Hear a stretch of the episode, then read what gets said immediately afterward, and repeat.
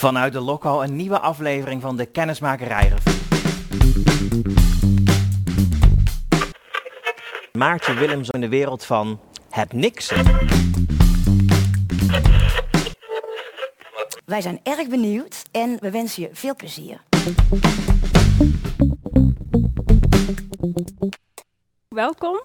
Uh, ik ga het komende half uur pakkenweg uh, met jullie hebben over niksen. Ik heb daar een boek over gemaakt samen met uh, Lona Alders. Die heeft hele mooie tekeningen gemaakt. En dat niksen is iets wat eigenlijk al heel lang in mijn leven is. Want ik beschouw mezelf altijd als een heel lui iemand. Tenminste, dat dacht ik. En ik heb daar met een paar vriendinnen een platform voor uh, opgezet en dat heette Lazy Bees, waarin we eigenlijk probeerden om dat luiheid een beetje in een wat positiever daglicht te stellen. We dachten van niet alle luie mensen zijn per definitie slecht, want tenslotte moet je lui zijn om te denken kan dat koken niet wat sneller? Is er niet zoiets als vuur of uh, later dan een magnetron waarmee we sneller van A naar B komen. Dus het is niet altijd slecht. Alleen uh, we merkten dat uh, we eigenlijk weinig reacties kregen van mensen. Ze wilden zelf niet uit de kast komen als lui. En nou, dat vonden we natuurlijk wel jammer. Maar op een gegeven moment kwam heel erg groot in het nieuws dat Nederland goed was in niksen, de Dutch art of niksen. En toen dachten we, maar wacht in dat land zouden we heel graag uh, willen wonen. En een land waarin als iemand even staat te kijken naar, uh, naar, de, naar de lucht, dat het dan is, oh, daar staat iemand te niksen, laten we hem met rust laten. Um, ja, we gaan vandaag uh, ga ik het hebben dus over de basisingrediënten die je nodig hebt voor niksen. Dat zijn er drie. Maar ik begin met Hans Dorrestein, want die hebben we gevraagd wat hij, hoe hij het niksen zou omschrijven. En hij zei, ik haat niksen. Ik kan het namelijk pas als ik het heb verdiend. En dat betekent dat er eerst een hoop werk aan vooraf moet gaan. Wat is niksen precies? Het is op een onbewaakt moment niks te doen hebben en niet iets verzinnen om te doen. Dus niet dat je gaat. Het is vaak een moment dat je moet vangen, zeg maar. Dus dat je even uit het raam staart en uh, je bent om je heen aan het kijken en je denkt: Oh, wat mooi, een vogeltje. En op een gegeven moment gaat er in je hoofd: maar wacht, het is half zes. En uh, ik moet de was gaan doen en strijken. En ik heb nog zes kinderen die ik te eten moet geven. Dus activiteit borrelt op en dan verdwijnt dat niksen en ga je aan de slag. Om te kunnen niksen heb je drie basisingrediënten nodig, zoals ik het noem. Eén is, uh, je moet de tijd hebben. En tijd is een heel lastig begrip, daar ga ik het nog over hebben. Je moet rust hebben in je, in je hoofd. Je moet er uh, je moet zeg maar ontspannen zijn. En de buitenwereld is belangrijk. Dus je moet op een plek zijn waar je niet een soort paria wordt als je even staat, staat te niksen. we beginnen met de tijd. Als je om je heen kijkt nu, je zie je waarschijnlijk ergens een, een, klokje staan. Vaak hebben mensen een horloge om. de tijd hangt in de keuken op alle apparaten. Het is alom tegenwoordig ook hebben we dan nog de agenda, waarin je de hele dag staat op te schrijven wat je van dag tot dag aan het, uh, aan het doen bent. Dus de tijd is een, uh, is een heel erg uh, in, in ons leven aanwezig iets. Daarbij weten we dat we maar een beperkt aantal tijd hier op aarde zijn, namelijk pakweg, als je geluk hebt, 75 tot 80 jaar. En in die tijd moet het allemaal gebeuren. En dan, uh, ik keek vroeger altijd naar Oprah Winfrey, nog steeds, naar haar Super Soul Sundays. Dat is een podcast, best een aanrader. Maar zij zei altijd, live your best life. Dat was haar mantra en dat kwam dan iedere week terug. En uh, ik, ik luisterde daar natuurlijk naar en ik dacht, oh ja, ik moet echt alles uit het leven halen wat erin zit. Maar tegelijkertijd werd ik heel gespannen daarvan. Want ik dacht, ja, wat is dat precies, dat beste leven? En hoe weet ik nou of ik mijn beste leven heb, heb geleefd. Is er niet een heel spectrum wat in Australië ligt, uh, waar ik eigenlijk naartoe had moeten immigreren en waar ik echt uh, een fantastisch leven had gehad? Grijp ik niet naast uh, de boot, wou ik zeggen, maar mis ik de boot niet of grijp ik niet naast iets anders? Maar in ieder geval, dus, dus de fear of missing out eigenlijk, de FOMO, En uh, ja, die tijd waarin we zijn gaan leven is ook steeds sneller geworden, omdat we ons zo bewust zijn uh, de hele tijd daarvan. De Britse uh, filosoof Alan Watts, die heeft hele mooie teksten geschreven, onder meer over dit probleem. En hij zegt eigenlijk het leven dat wordt vaak gezien als een reis. Tenminste, zo wordt dat vaak omschreven. Maar het is eigenlijk beter om het leven te omschrijven als, uh, als muziek. Omdat muziek iets is wat je speelt. Music, as an art form, is essentially playful. We say you play the piano. You don't work the piano. Why? Music differs from, say, travel. When you travel, you are trying to get somewhere. One doesn't make the end of a composition the point of the, of the composition. If that were so, the best conductors would be those who played fastest. and there would be composers who wrote only finales. People go to a concert just to hear one crashing chord, because that's the end.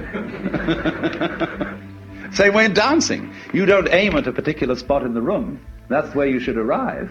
The whole point of the dancing is the dance. The whole point of the dance is, is the dance en niet van A naar B komen. En uh, wat hij daarna nog noemt in dit filmpje, wat gemaakt is door uh, After School, staat op YouTube in zijn geheel, is dat uh, ook door ons onderwijssysteem we het idee krijgen dat we eigenlijk steeds een trapje omhoog moeten. We beginnen op de basisschool, dan, ik weet nog heel goed dat op een gegeven moment ik te horen kreeg dat ik een advies zou krijgen.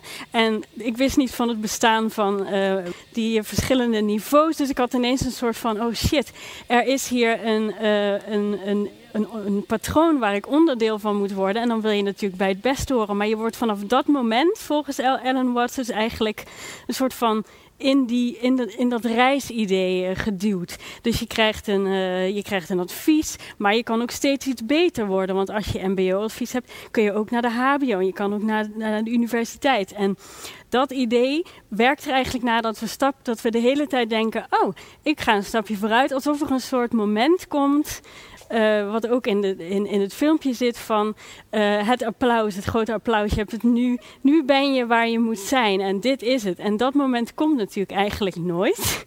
en dat maakt dat het soms heel frustrerend is. Maar als je het leven zou zien als een muziekstuk, dan, dan is, kan ieder klein momentje kan al een klein applausmoment uh, zijn. Dan heb ik nog wat tips over hoe je die tijd uh, kan, kan gebruiken. Ja, mensen vragen vaak van, oh ja, leuk dat niks, maar waar haal ik die, waar haal ik die tijd vandaan? En het mooie van niks is eigenlijk dat je uh, het niet kan plannen. Dus dat je, dat je die agenda eventjes uh, weg moet laten. Maar dat je bijvoorbeeld wel, als er iets wegvalt uit die agenda, dan kun je wel proberen om daar niks voor in de plaats te zetten. Dus dat je niet als een gek op zoek gaat naar een andere activiteit, maar dat je gewoon het laat en dat je, dan heb je die tijd en dan kun je die tijd ook verliezen. Want uh, het niks ontstaat eigenlijk pas op het moment dat je die tijd vergeet. En een, ander, een andere tip is dat eigenlijk uh, de agenda, de supervolle agenda, niet zo geromantiseerd zou moeten worden. Want nu is het vaak zo dat, je, dat, je, dat mensen dan de vraag stellen van niet hoe gaat het met je, maar heb je druk? Ik heb dat altijd een hele rare vraag gevonden. En ik heb ook altijd zelf de neiging gehad om dan heel laconiek te zeggen dat het allemaal prima was en dat ik uh, helemaal geen uh, stress had over dingen. Uh, dan komen we bij het tweede uh, basisingrediënt voor niksen en dat is die mentale rust. Je kan namelijk wel leuk denken van ik ga uh, nu eventjes niksen. Maar als jij in je hoofd zit vol met vragen en angst, dan kun je wel gaan, gaan zitten en gaan denken van nou, nu even helemaal niks, maar dan wordt je hoofd een hele volle bedoeling en lukt dat ontspannen niet. Je brein staat altijd aan. Dat is, dat is een hele gekke eh, iets. Dus mensen vragen dan wel eens van, oh ja, als je ontspant met bijvoorbeeld een Netflix-serie, dan ben je toch eigenlijk ook al aan het niksen. Ik vind van niet, omdat als jij naar een Netflix-serie zit te kijken, dan ben je heel erg druk in je hoofd bezig met vragen als wie is Carol Baskin, om maar even naar de Tiger King te refereren. Of je denkt, huh, Frank Lammers, waar zat hij nou nog meer in? Als je kijkt naar uh, Undercover, de Netflix-serie. Dus je bent, je bent weliswaar eventjes uitgecheckt van je eigen uh, zorgen en problemen. Maar je hoofd draait door. En als je ontspant. Dus als je bijvoorbeeld zo'n Netflix-serie kijkt of je zit gewoon. Versus je bent druk bezig. Dat scheelt maar 5% in de uh, hersenactiviteit. Even kijken.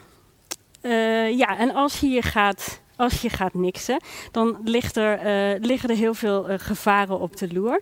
Zoals bijvoorbeeld verveling. En voor mijn boek sprak ik met uh, filosoof A.W. Prins. Die is gepromoveerd op het onderwerp verveling. En hij zei niksen is eigenlijk de vrolijke kant van verveling.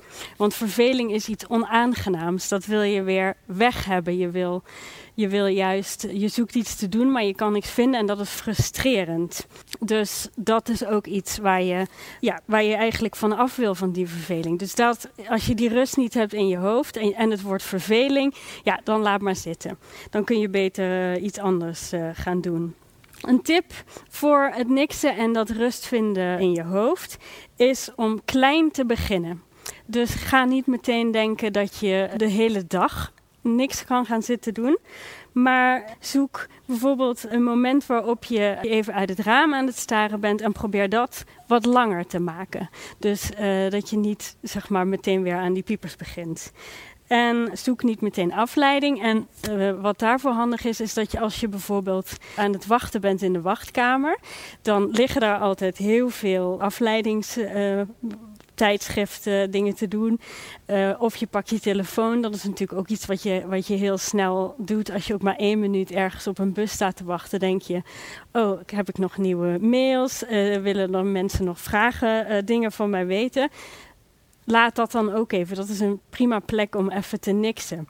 Om even te denken van, hé, hey, ik hoef niet iedere minuut van de dag nuttig te zijn.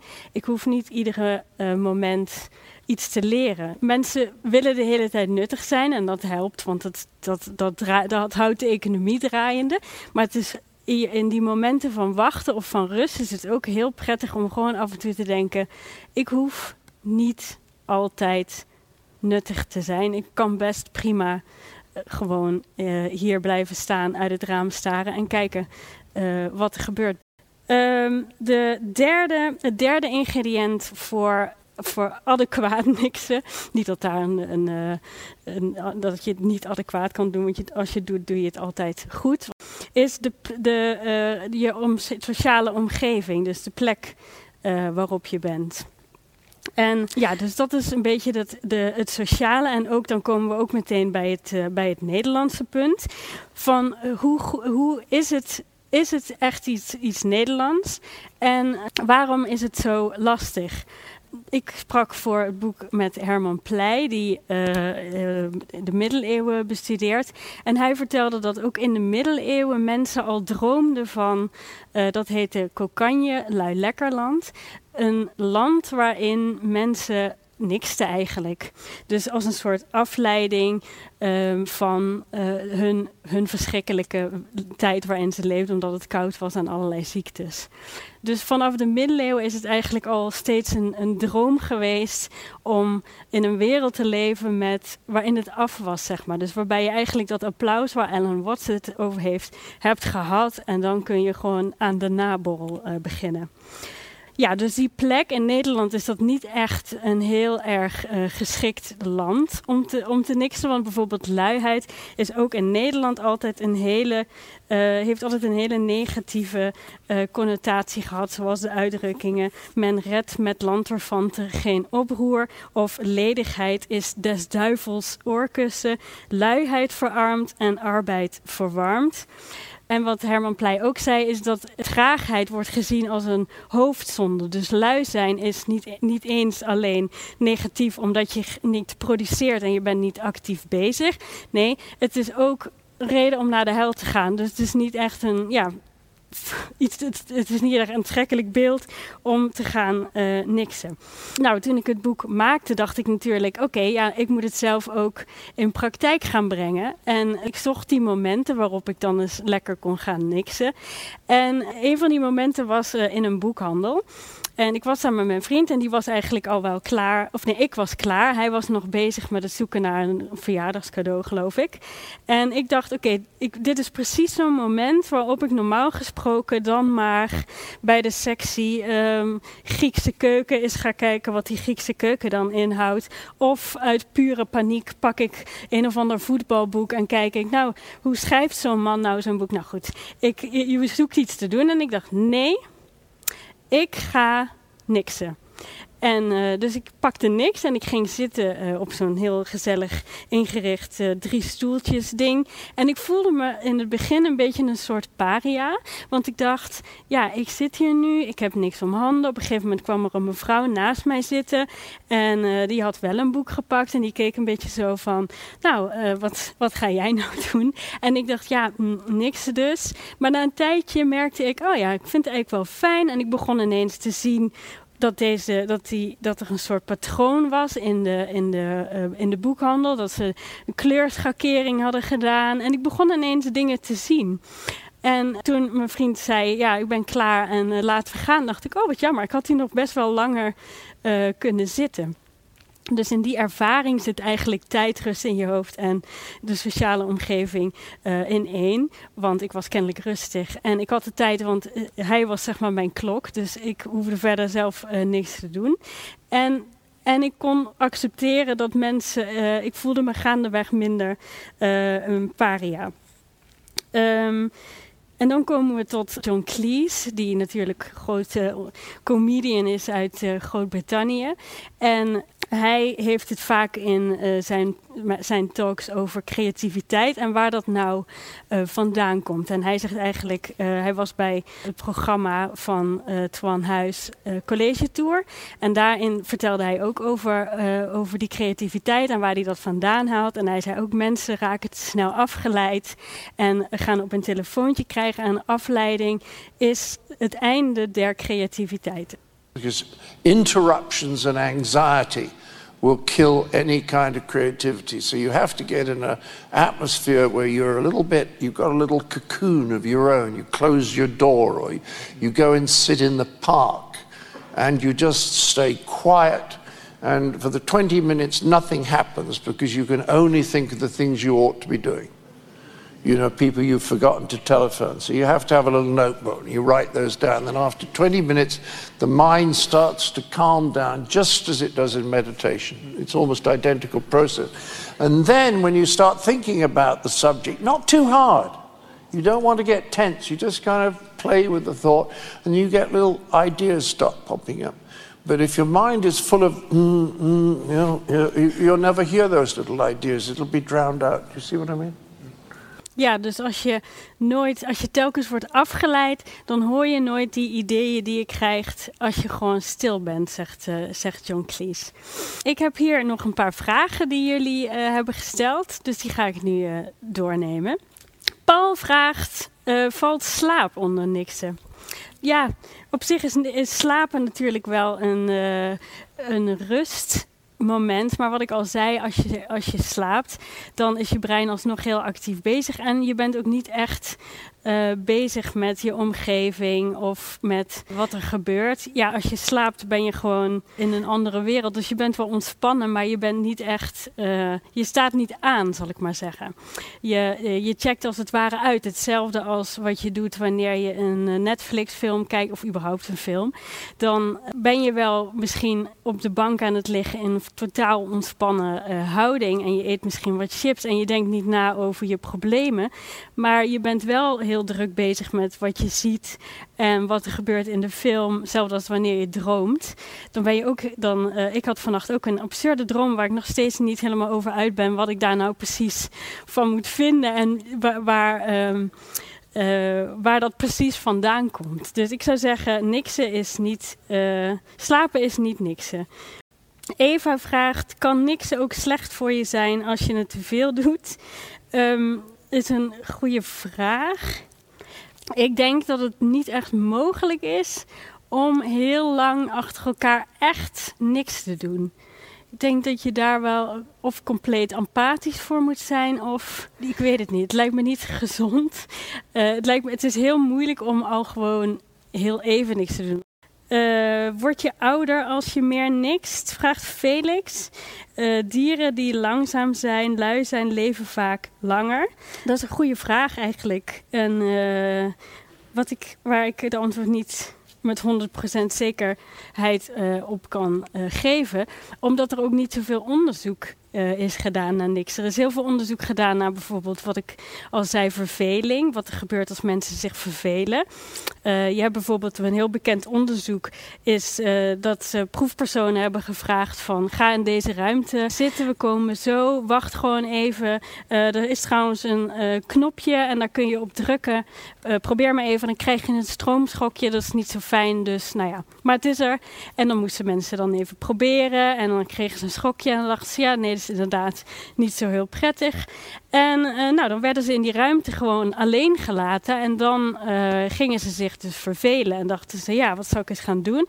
En toen gingen er alsnog mensen liever op het knopje drukken, dus zichzelf elektrocuteren, dan dat ze gingen niks doen. Dan, dan dat ze gewoon moesten wachten en niks doen.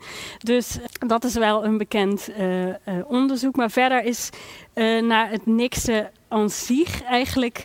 Ja, het valt ook moeilijk te onderzoeken, denk ik. Maar het lijkt me wel interessant als dat, in, als dat een keer gebeurt. Uh, Laura vraagt: Is lui zijn hetzelfde als niksen?